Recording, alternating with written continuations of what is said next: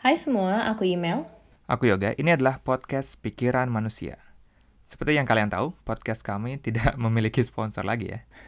Tentu ini bukan paksaan, tapi jika kalian merasa podcast ini berharga dan ingin membantu supaya podcast ini tetap berjalan, Kalian bisa berikan dukungan lewat akun Saweria kami di saweria.co slash pikiran manusia. sekali lagi, saweria.co slash pikiran manusia. Setiap dukungan yang masuk akan digunakan kembali untuk kepentingan podcast itu sendiri. Terima kasih. Oke, kita masuk ke episode kali ini.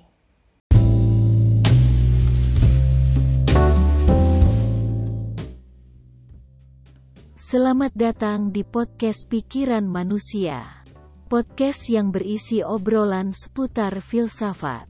Di-host oleh Yoga dan Email. Selamat mendengarkan. Mungkin kita dulu ngira kalau AI kita suruh bikin skrip podcast bakal jadi kayak gitu kali ya. Kayak kaku, formal, apa ya, ngebosenin gitu kan. Tapi ternyata nggak kayak gitu kan.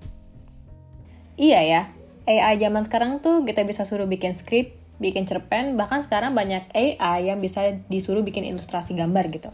Dan hasilnya pun bisa dibilang bagus dan uh, mungkin susah dibedain gitu ya antara yang mana buatan manusia asli atau yang buatan uh, AI. Uh, sorry ya, maksudnya podcast ini selalu telat ya ngomongin apa pun yang lagi heboh. Jadi akhirnya ya, kita baru ngomongin topik artificial intelligence ini nih. Oh, um, tapi emang uh, filsafat itu bisa berpendapat apa nih mengenai perkembangan AI? Bukannya ini ranahnya teknologi ya? Apa yang kamu bisa bahas mengenai ini emangnya? Jangan salah, kita bisa bahas isu AI dari uh, sudut pandang filsafat teknologi. Dan salah satu cabangnya yakni filsafat uh, kecerdasan buatan gitu. Tema yang bisa kita omongin juga cukup beragam, mulai dari memahami apa itu kecerdasan gitu kan, etika, kesadaran, epistemologi, hingga ngomongin kehendak bebas. Ah, terus uh, isu filosofis apa yang bisa AI ini kira-kira uh, timbulkan gitu? Orang-orang kan pada takut nih pekerjaan mereka diambil alih oleh AI kan. Nah, kalau filsafat masalah seperti apa sih yang biasanya dilihat? Banyak malahan. Karena AI ini masih baru, jadi banyak hal yang bisa diomongin. Terutama ketika teknologi ini gitu bertentangan dengan nilai-nilai yang kita sebagai manusia uh, hargai atau value gitu. Tapi karena uh, permasalahan ini baru, jangan berharap ya ada jawaban atau solusi atau kesimpulan dari perdebatan ini. Namanya juga baru mulai ya. Kita baru menerka-nerka nih permasalahan apa yang sedang gitu kan dan mungkin terjadi. Hmm, oke nih. Uh, terus kita bisa mulai dari mana untuk membahas filsafat kecerdasan buatan ini? Kita bisa mulai diskusi mengenai AI ini dengan bertanya gitu ya. Apakah mesin yang terlihat pintar ini membuat berbagai karya gitu ya? Apakah mesin ini bisa berpikir gitu dulu? Oh ya, ini kan diskusi mengenai AI, tapi biasanya juga sepaket gitu ya ngomongin uh, AI dan robot gitu. Jadi mungkin nanti pertanyaan-pertanyaan filosofinya bakal banyak yang bilang gitu ya. Apakah mesin bisa A? Apakah mesin bisa B gitu ya? Apakah mesin mesin akan C gitu? Kayak gitu ya. Jadi mungkin nggak bakal nyebut AI gitu ya. Mungkin apakah mesin A, B, C gitu. Jadi kayak gitu ya, mungkin biar nggak bingung. Oh, oke. Jadi uh, mesin itu bisa berpikir atau enggak gitu. Ya, tentu yang AI kita tahu sekarang zaman sekarang kan uh, memproses berbagai data dan menghasilkan output yang luar biasa gitu. Tapi bisa nggak itu disebut berpikir? Nah, untuk mengetahui apakah mesin bisa berpikir atau enggak, seorang matematikawan Inggris itu ya, dia filsuf juga sih, yang mungkin udah terkenal banget ya sekarang karena kisahnya diangkat jadi film. Dia adalah Alan Turing. Uh, judul filmnya itu Imitation Game. Ya, buat yang nggak tahu ya. Uh, jadi Alan Turing gitu ya mengusulkan sebuah tes untuk menguji apakah suatu mesin bisa dianggap berpikir seperti manusia apa enggak. Tes yang diusulin Alan Turing agak ribet sih sebenarnya cuma intinya gitu ya. Coba kamu bayangin lagi chatan gitu ya sama customer service gitu misalnya. Sebenarnya CS yang kamu ajak uh, chat itu robot chat gitu ya. Cuma kamu belum tahu, nggak tahu gitu. Jika setelah chatan beberapa saat, kamu bisa tahu gitu ya, bisa menebak kalau kamu sedang chatan sama robot, berarti AI tersebut nggak lolos tes. Gitu. Nggak bisa dibilang bisa berpikir. Namun, jika kamu mengira uh, kamu chatan sama manusia biasa, manusia pada umumnya, berarti robot chat itu lolos Turing test. Yang berarti gitu kan, Alan Turing simpulkan bahwa jika mesin tersebut bisa bertingkah secerdas manusia, berarti mesin tersebut ya memang memiliki kecerdasan seperti manusia gitu. Nah, tapi kan Turing test itu kayaknya cuma ngelihat penggunaan bahasa pada AI aja nggak sih? Apakah karena cuma bisa chat-chatan doang, berarti mesin bisa dibilang uh, mikir atau cerdas gitu? Ya pastinya kan Alan Turing mengusulkan idenya itu kan berpuluh-puluh tahun yang lalu, dan nggak tahu situasi AI di masa kini itu kayak mana kita bisa lihat nih AI kayak chat GPT meski teknologi ini bisa bikin cerita pendek atau esai yang sangat meyakinkan dan kayak buatan manusia. Tapi tetap kita nggak ngeliat AI itu berpikir kan. Nah ini juga kritik yang John Searle pada tahun 1980 cetuskan gitu. Kritik ini berupa eksperimen pikiran yang dikenal sebagai uh, The Chinese Room. Uh, Searle berargumen bahwa Turing test tidak bisa digunakan untuk memutuskan apakah mesin bisa berpikir apa enggak. Misalnya terdapat chatbot yang bisa bahasa Mandarin gitu. Jadi ketika orang Chinese berkomunikasi dengan chatbot itu dia bisa membalas dengan baik dan akurat bahkan terlihat seperti dibalas uh, orang Chinese sungguhan gitu. Um, berarti chatbotnya itu lolos dong kalau ikut Turing test. Iya, yang mana berarti menurut Alan Turing chatbot itu bisa berpikir dan paham akan bahasa Mandarin. Namun, Charles berusaha menunjukkan bahwa chat buat Mandarin itu tidaklah berpikir sebagaimana yang kita kira.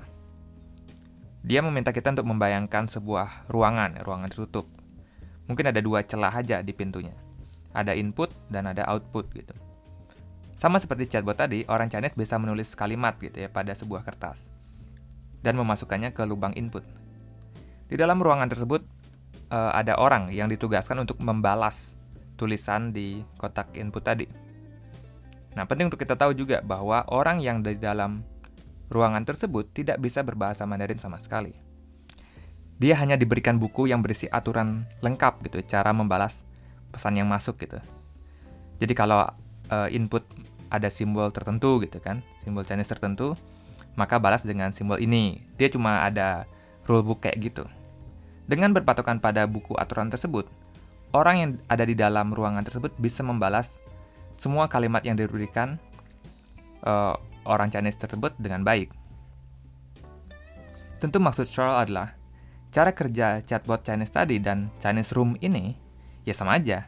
Ada input terus ada step-step gitu ya ngikutin peraturan gitu ya. If ini, then apa, jika, maka gitu aja. Terus sampai ke output. Tapi Tentu pertanyaannya adalah apakah orang yang di dalam ruangan tadi itu paham bahasa Mandarin gitu? Hmm, iya juga sih ya. Kesannya tuh orang yang ada di dalam ruangan tersebut tuh cuma ngikutin aturan yang ada kan tanpa paham ataupun mikir gitu dalam membalas pesan yang bahasa Mandarin tersebut. Jadi yang ingin ditunjukkan Cheryl adalah bahwa mesin itu nggak bisa memiliki pemahaman seperti kita manusia. Dan maka dari itu mesin meskipun nih bisa lolos uh, Turing test, tidaklah membuktikan mesin tersebut bisa berpikir atau memiliki pikiran. Benar, meskipun begitu, eksperimen uh, pikiran Chinese Room ini tidaklah benar-benar apa ya menjatuhkan Turing test. Gitu. Masih banyak perdebatan sebenarnya, kan masih baru kan. Apakah Chinese Room argumen ini benar-benar menunjukkan kalau mesin tidak bisa memiliki pemahaman apa enggak? Iya, mungkin perdebatan uh, ini masih belum selesai ya.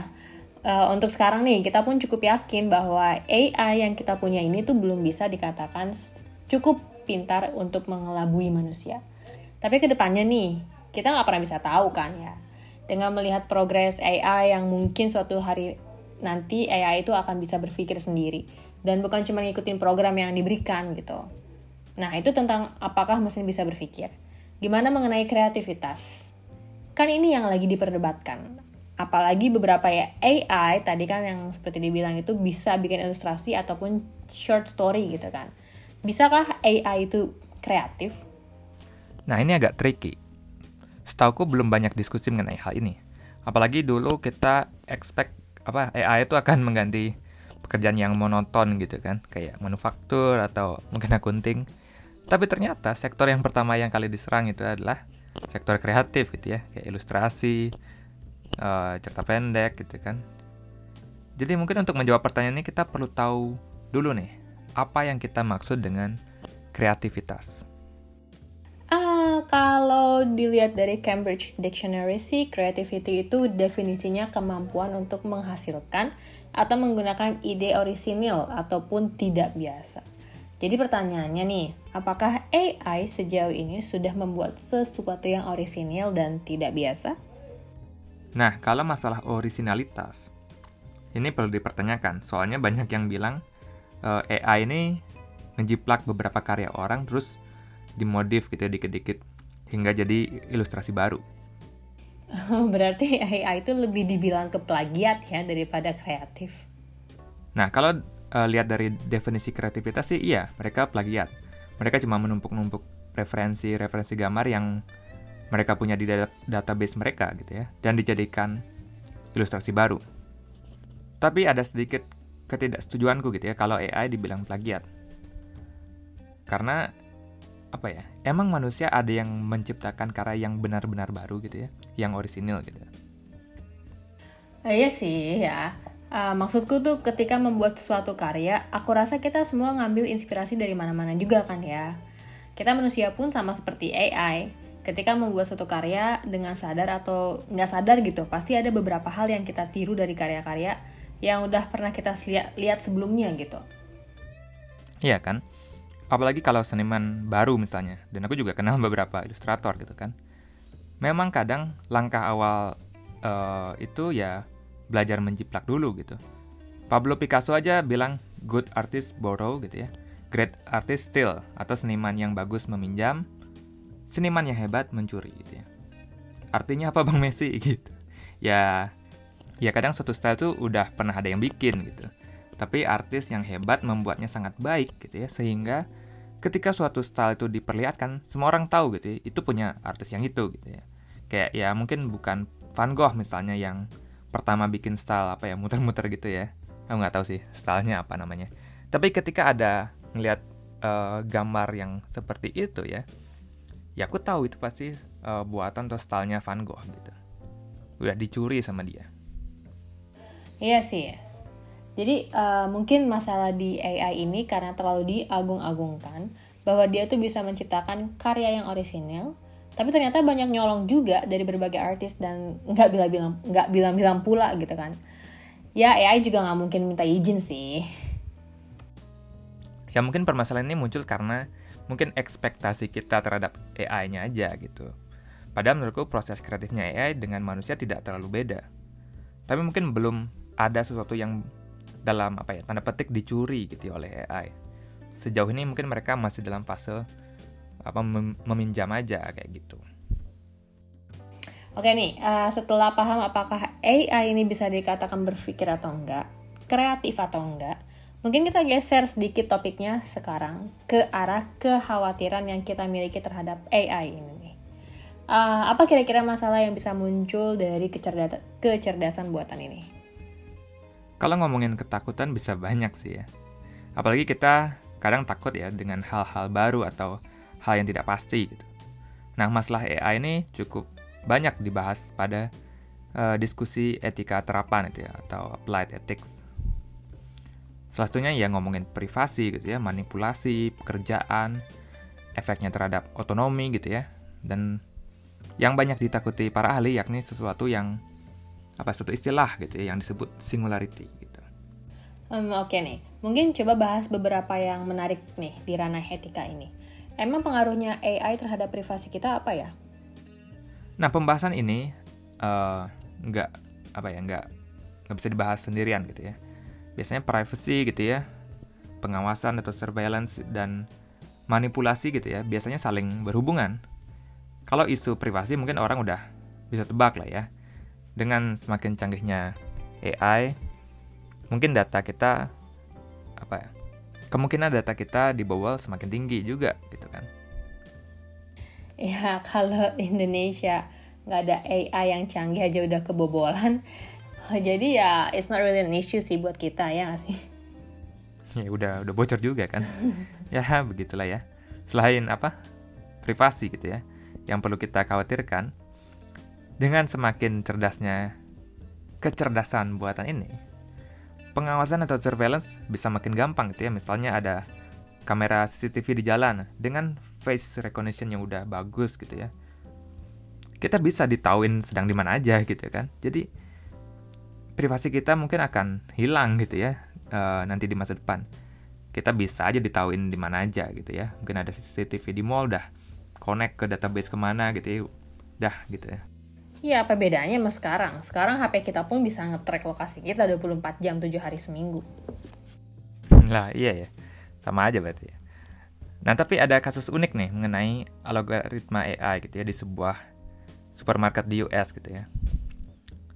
Jadi ceritanya ada bapak-bapak yang marah gitu ke suatu supermarket karena anak ceweknya kayak masih SMA ya dikirimin brosur dan voucher perlengkapan bayi gitu gitu ya. Bapaknya itu nggak terima gitu kan. Orang anak masih SMA gitu ya. Masa di kayak encourage gitu ya. Didorong itu buat hamil dan apa ya punya anak sama supermarket ini. Marah-marahlah ke manajer si bapak tersebut dan manajernya pun minta maaf gitu. Tapi beberapa hari kemudian si bapak ini telepon lagi ke manajer dan minta maaf karena ternyata memang gitu ya anaknya hamil tanpa sepengetahuannya dia. Lah, kok bisa AI itu uh, yang di supermarket itu memprediksi si uh, cewek SMA itu hamil sedangkan bapaknya aja nggak tahu? Simpel sebenarnya. Jadi si supermarket ini kan ada sistem membership gitu lah ya. Jadi yang punya punya member kan ada datanya tuh gitu ya kayak mereka itu siapa gitu kan nama alamat usia gitu kan dan yang paling penting tiap belanja terekam apa aja yang dibeli gitu ya dan AI ini udah punya pola gitu ya kalau orang hamil biasanya beli apa aja gitu kan dan cewek SMA ini ternyata beli kayak apa ya lotion atau vitamin tapi nggak obvious gitu nggak bukan bener-bener kayak uh, vitamin hamil atau apa nggak gitu ya Terus AI ini otomatis tahu gitu ya dan mengirimkan voucher dan apa brosur ke alamat rumah tersebut gitu. Wow. Jadi AI itu bisa tahu ya kondisi kita cuma dari list belanjaan kita doang. Kalau AI dikasih tahu cukup informasi mengenai diri kita ya, mungkin AI lebih paham diri kita daripada kita sendiri kali. Nah, ini kekhawatiran yang cukup masuk akal gitu ya. Jika sebuah sistem sangat tahu akan diri kita, bahkan kita sendiri aja nggak tahu gitu kan, mungkinkah kita bisa dimanipulasi gitu ya? Tentu ini mengkhawatirkan gitu ya, karena sebagai manusia kita ingin memiliki otoritas gitu ya terhadap diri dan keputusan kita sendiri aja gitu. Uh, bahaya juga sih ya. Uh, contohnya tuh kayak mungkin seperti algoritma sosial media yang membuat kita tuh uh, ketagihan banget untuk terus scroll scroll scroll. Ya kan algoritmanya kayak udah tahu gitu kan ya yang kita suka apa dan konten seperti apa sih yang bikin kita betah buat uh, buka aplikasi tersebut. Bener kan? Hanya dengan beberapa video YouTube yang aku tonton itu ya, YouTube tahu gitu ya konten apa lagi yang kira-kira aku suka gitu ya. Dan tentu kekhawatirannya bukan sebatas membuat kecanduan gitu ya akan sosial media. Kita mungkin bisa aja dimanipulasi untuk apa ya saling berantem di sosial media gitu kan. Bikin polarisasi makin luas gitu ya. Apalagi ya, tahun depan udah mulai pemilu gitu kan kita harus apa ya hati-hati mungkin ya uh, supaya kita nggak kepancing gitu kan apalagi apa ya pilihan politik itu erat gitu ya dengan perasaan dan bisa-bisa kita dimanipulasi sedemikian rupa gitu ya tanpa kita sadari. Ngeri juga sih ya masalah privasi dan manipulasi ini. Nah terus apa lagi nih uh, masalah yang kira-kira bisa muncul selain privasi dan manipulasi? Apalagi ya, mungkin kira-kira permasalahan yang terkenal gitu ya mengenai teknologi ya salah satunya yaitu uh, eh, self driving car dilema gitu kan kita sekarang udah nggak terlalu heran atau nggak terlalu kagum lah yang ngelihat apa mobil yang bisa jalan tanpa pengemudi kayak mobil Tesla atau juga apa Waymo gitu ya buatan Google dua kendaraan tuh udah ada fitur self drivingnya gitu kan tapi tentu belum sempurna lah ya. Nah, meskipun kelihatannya fitur keren gitu ya, tapi terdapat permasalahan filosofis gitu ya dari teknologi tersebut. Sebenarnya masalah ini udah pernah kita bahas sih. Jadi self-driving car dilemma ini mungkin apa ya bentuk modern dari permasalahan troli gitu ya. Masih ingat kan? Hmm, itu yang pas lagi ngomongin etika kan ya. Jadi yang ada sebuah troli yang lagi melaju dan akan menabrak lima orang nih. Nah, terus terdapat tuas yang bisa mengubah trek troli tersebut ke jalur yang lain. Nah, tapi di jalur itu ada satu orang yang akan tertabrak troli. Jadi mana yang kamu pilih? Apakah membiarkan troli itu dan lima orang meninggal? Atau kamu narik tuas dan membunuh satu orang? Nah, yang itu. Terus kalau versi self-driving car ini mirip juga. Tapi abaikan dulu ya ketidakrealistisannya. Misal gitu ya, ada anak kecil dan nenek-nenek gitu ya di tengah jalan, lagi nyebrang. Terus mobil Teslamu lagi mode otomatis gitu ya. Tapi remnya blong gitu ya. Dan pasti akan menabrak salah satu antara anak kecil atau nenek-nenek tersebut. Karena mobil ini pasti diprogram dulu ya untuk menghadapi kasus-kasus seperti ini. Jadi sang programmer software ini, uh, software Tesla ini, itu harusnya bikin prioritas ke siapa? apakah menyelamatkan anak kecil tapi terkena apa menabrak nenek-nenek atau uh, orang tua yang lebih penting atau mungkin yang lebih penting keselamatan penumpang aja penumpangnya gitu kan jadi program apa yang harus dibuat uh, oleh programmer tersebut gitu? Hmm, jadi dilema ya. Keselamatan siapa nih yang perlu uh, diutamakan dalam kasus-kasus kayak gitu tadi? Um, ya tapi Meskipun terdapat apa ya moral dilema pada self-driving car, tidak mengubah fakta bahwa kita manusia sangatlah buruk dalam berkendara. Aku coba ambil data dari databox apa ya dot katadata.co.id di tahun 2021 aja terdapat 100 3.645 kasus kecelakaan dan yang meninggal uh, 2.500an gitu ya korban jiwa. Ya meskipun untuk Indonesia kebanyakan apa ya sepeda motor ya. Tapi tetap gitu ya menunjukkan betapa teledornya kita sebagai pengemudi. Jika suatu saat nanti gitu ya self driving car udah jago banget gitu kan. Ya lebih baik eh, kita pakai itu gitu ya ketimbang cuma takut moral dilema yang mungkin persentase terjadinya sangat kecil gitu. Ya bener juga sih memang, apalagi ya AI itu kan nggak nggak ngantuk gitu, nggak mabok, nggak tiba-tiba hilang konsentrasi, nggak tiba-tiba nggak tiba-tiba bad mood gitu kan. Sedangkan kita nih manusia nih yang nggak bisa 100% selalu fokus gitu. Kita aja nggak bisa lihat ke belakang kepala kepala kita kan. Sedangkan self driving car ada kamera di mana-mana gitu, ada radarnya juga. Jadi mobil itu sangat aware lah dengan apa pun yang ada di sekelilingnya.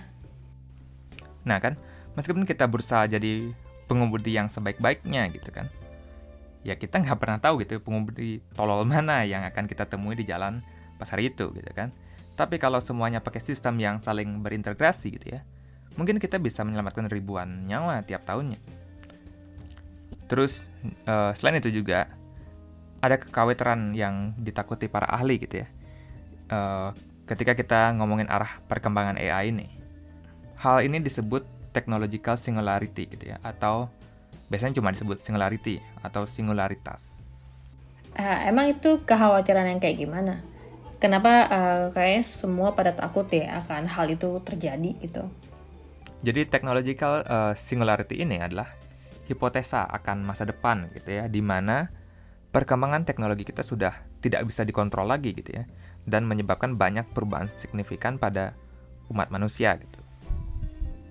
Mungkin ya, nan, mungkin nanti artificial intelligence yang kita buat gitu ya mampu menghasilkan kecerdasan yang lebih cerdas lagi dari mereka hingga dikhawatirkan akan memunculkan bukan lagi artificial intelligence tapi menjadi artificial super intelligence gitu ya atau ASI. Ya emang kenapa kalau nanti muncul ASI itu? Um, bukannya bagus ya? Dengan kecerdasan super, ASI dapat membantu kita memecahkan uh, berbagai masalah yang kita hadapi sebagai manusia. Ya tentu bagus kalau itu kejadian, tapi yang perlu kita pikirin bukan best scenario, tapi worst scenario gitu ya, yang perlu kita waspadai. Gimana kalau hal terburuk yang terjadi gitu kan? AI aja gitu, kita nggak bisa prediksi arahnya ke mana. Apalagi super intelligence gitu kan, ASI. Dan juga an, memiliki kecerdasan yang super belum tentu sama dengan baik gitu kan. Kecerdasan dan kebaikan tidak selalu berjalan bersamaan. Uh, berarti itu ada kemungkinan ASI bukannya membantu manusia nih, malah menghasilkan ancaman eksistensial baru pada kita. Ya, uh, skenario yang gitu yang paling sering kan dijadikan apa narasi populer gitu ya, misalnya jadi film atau komik ya, kayak yang kita tahu gitu kan ada The Matrix, Terminator gitu kan, atau iRobot juga. Itu se semua ngambil premis uh, di mana AI yang kita buat gitu malah apa ngegigit majikannya sendiri. Dan Stephen Hawking pun setuju akan hal tersebut bahwa mungkin gitu kan ASI akan membuat manusia menjadi punah. Um, meskipun itu cuma film ya, tapi ternyata cukup berdasar juga ya ketakutan penulis filmnya. Iya, dan terdapat sebuah eksperimen pikiran lagi nih mengenai AI.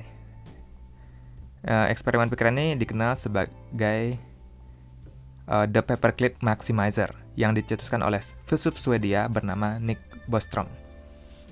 Dia mengajak kita untuk membayangkan uh, artificial super intelligence ini mungkin dapat membahayakan umat manusia bahkan hanya dengan program apa ya program yang ter, terlihat tidak berbahaya sama sekali gitu ya misalnya ASI ini ditugaskan untuk membuat paperclip gitu ya atau jepitan kertas Secara sepintas gitu ya, terlihat tidak berbahaya sama sekali. Tugasnya cuma bikin paperclip. Tapi jika mesin tersebut tidak diprogram untuk menghargai kehidupan manusia dan memiliki akses kepada tenaga dan sumber daya yang cukup gitu ya. Bisa aja gitu mesin paperclip ini membuat seluruh hal yang ada di semesta termasuk manusianya jadi jepitan kertas gitu. Aku nggak tahu ya ini serem apa konyol. Tapi aku ngerti sih maksud dari Nick Bostrom ini. Ini tuh mirip-mirip iRobot lah ya.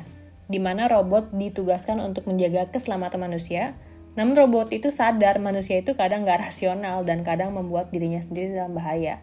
Seperti tadi berkendara dalam keadaan mabuk atau bahkan merusak alam dan menyebabkan panas pemanasan global. Maka dari itu AI di film itu memutuskan bahwa cara terbaik untuk menjaga manusia ya dikontrol dan dikuasai.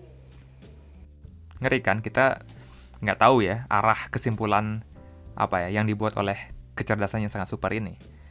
Jadi gimana nih uh, sekarang?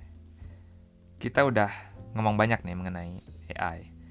Gimana menurut kalian gitu ya yang dengerin? Apakah optimis gitu ya atau juga takut akan perkembangan AI ini? Oke, okay. itu dulu kali ya untuk episode uh, sekarang ini. Oh ya, yeah, by the way, sekarang kita juga udah ada di Noise ya, silahkan di follow. Uh, ya, dan juga pas episode ini tayang harusnya juga udah ada YouTube kita ya di uh, Pikiran Manusia gitu. Bisa dikunjungin ya. Seperti intro di awal tadi, kita juga sekarang punya akun Saweria. Jadi, kalau ada yang mau support dan bikin uh, project ini lebih gede lagi, bisa ke saweria.co slash pikiran manusia ya. Nanti kalau ada pesan-pesan di Saweria, kami akan bacakan di akhir episode. Oke, okay, thank you buat yang udah mau dengerin. Aku email. Aku juga. Bye. Bye.